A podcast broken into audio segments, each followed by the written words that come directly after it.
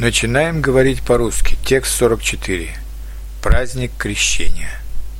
Каждый год 19 января в России отмечают праздник Крещения. В этот день во всех церквях проходят праздничные службы. А многие русские делают проруби во льду, на реках и озерах и окунаются в холодную воду. Говорят, что такая купель помогает человеку приобрести мужество и силу духа и не бояться трудностей реальной жизни.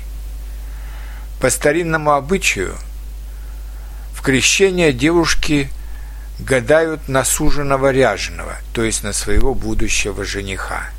А еще говорят обычно о крещенских морозах, которые в последние годы все чаще так и не наступают, по крайней мере, на территории европейской части России.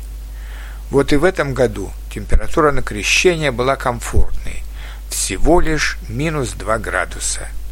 А через месяц будет Масленица, праздник блинов перед долгим постом, а там уже и до весны недалеко.